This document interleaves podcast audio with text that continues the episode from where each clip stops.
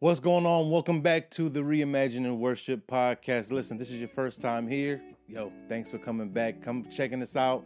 Uh, this is a podcast where we are redreaming, rethinking, recreating, um, uh, thinking about what worship could be, thinking about what does it mean to have a unified sound in such a polarized culture. So I want to welcome you here. Yo, uh, check us out on Facebook. We have our uh, our Facebook group um, on uh, called Reimagining Worship, where we have a, a community of folk there that are continuing even this conversation of what it looks like to reimagine worship. But today, I want to jump right into it. This is episode two of season two uh, of the Reimagining Worship podcast, and today I want to start uh, with something unique. Um, and this one, uh, the the the this one, the audience is different. So um, usually, I, this podcast and I record primarily for creatives or for musicians or for worship leaders, worship pastors in that kind of creative space, especially from a Sunday morning church experience.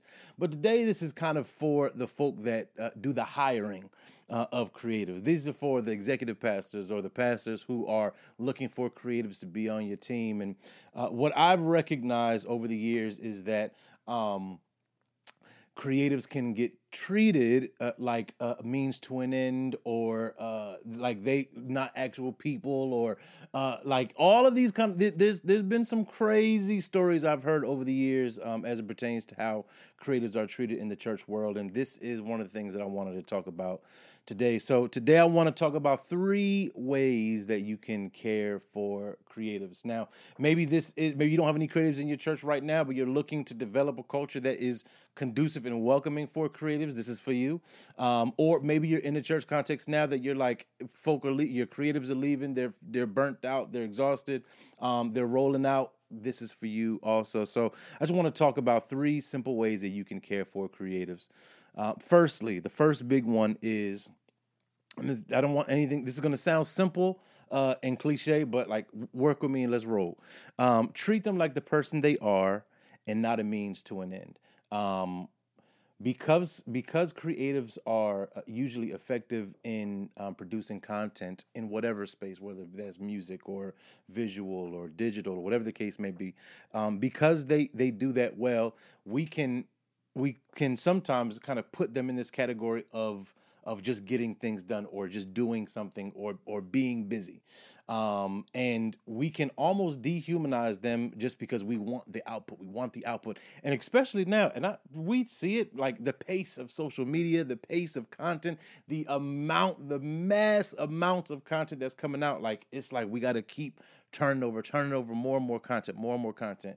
Um, and in the meantime, between time, like there's a person behind that keyboard, a person behind that computer screen, a person uh, on that stage that is exhausted, that's broken, that's hurting, that's just looking for uh, some kind of human connection. I think it's interesting. Um, and we we listen. If we're honest, we are. If we're honest, we understand that creatives are uh, um, have a more a more emotional bones in their body, an our body, I'll say, and it's it's real. and I think it's part of that feeling, that emotion that helps us create in the way that we do. Um, but knowing that, we have to understand um, that we have to understand how to care for them how to care for them in those spaces, uh, how to meet them there, and to even sometimes pull them up from that uh, from that overly emotional space. And everything has to be emotional, um, but it is good to to to to get down there. Um, a, a, pastor friend of mine said this week to, to sit in the well, to sit in the well with them for a little bit. So uh, the first big one is really like like viewing them as viewing them as people, like not just a means to an end, not just someone who's going to create the uh, the the flyer or the graphic. Things still got to get done. Progress still has to happen, but treat them like the person that they are uh, and not a means to an end. But with that, because things have to get done, part of those meetings, and when you're sitting in the well with them, if you will, um, set realistic goals for what you want to get accomplished. Um, this can produce re- like really healthy conversation.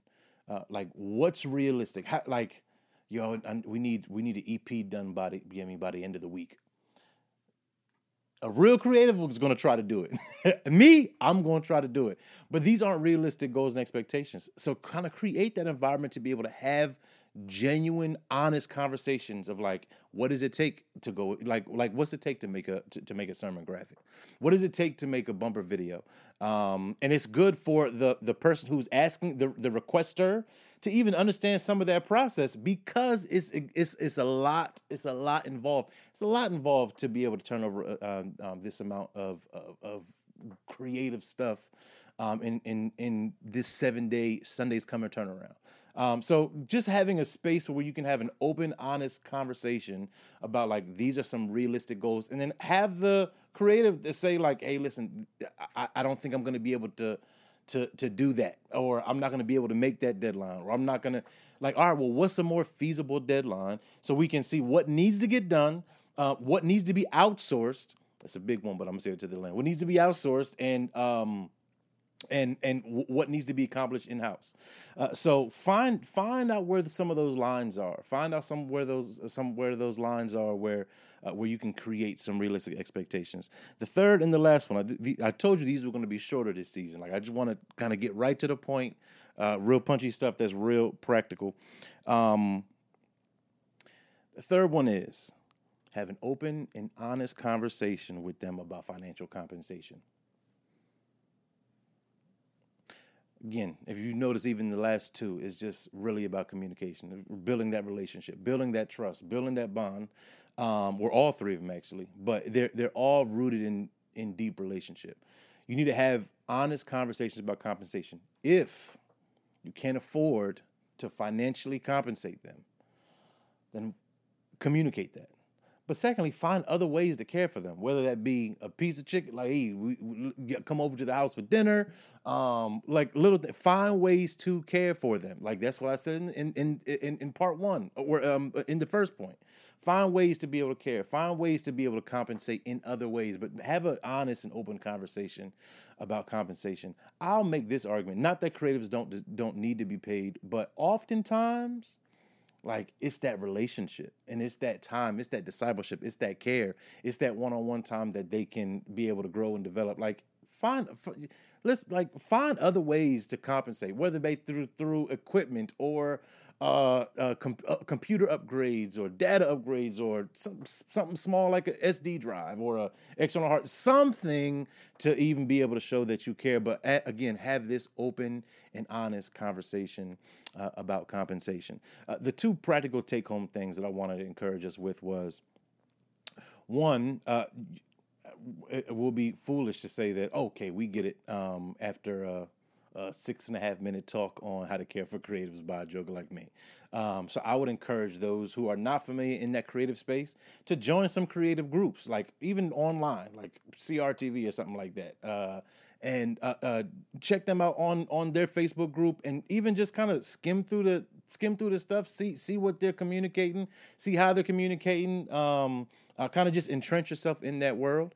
Um, so join other groups to hear from other creatives outside of your context, outside of your church, other folks that can do that. And secondly, these days, these days you can outsource darn near everything, anything and everything. Um, so see.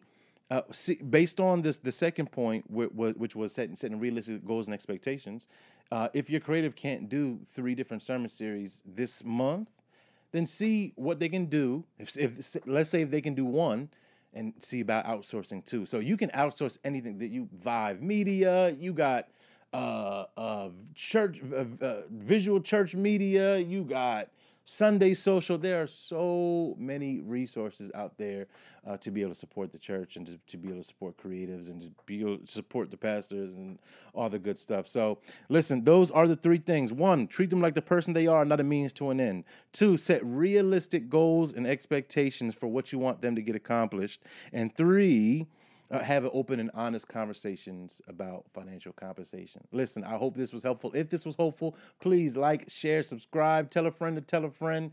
Um, every week we are dropping another podcast. Next week, listen, listen, listen. I'm gonna tell y'all a secret. Don't tell nobody else. Next week we're doing a special one-off podcast. I know I said I wasn't doing a bunch of interviews this this this uh, season, but um, one topic that came up and uh, is how women um, who are worship leaders. How how do they operate, or how can they flow in male-dominated spaces? Woo! telling you when I saw it, when I saw it. So I'm I'm excited. I have two phenomenal, phenomenal, phenomenal worship leaders that'll be joining me for next week. Um, but stay tuned. Stay tuned for that. You want to come back for that. I'm excited about it. So uh, listen, like, share, subscribe. Check us out on our Facebook group. Until next time.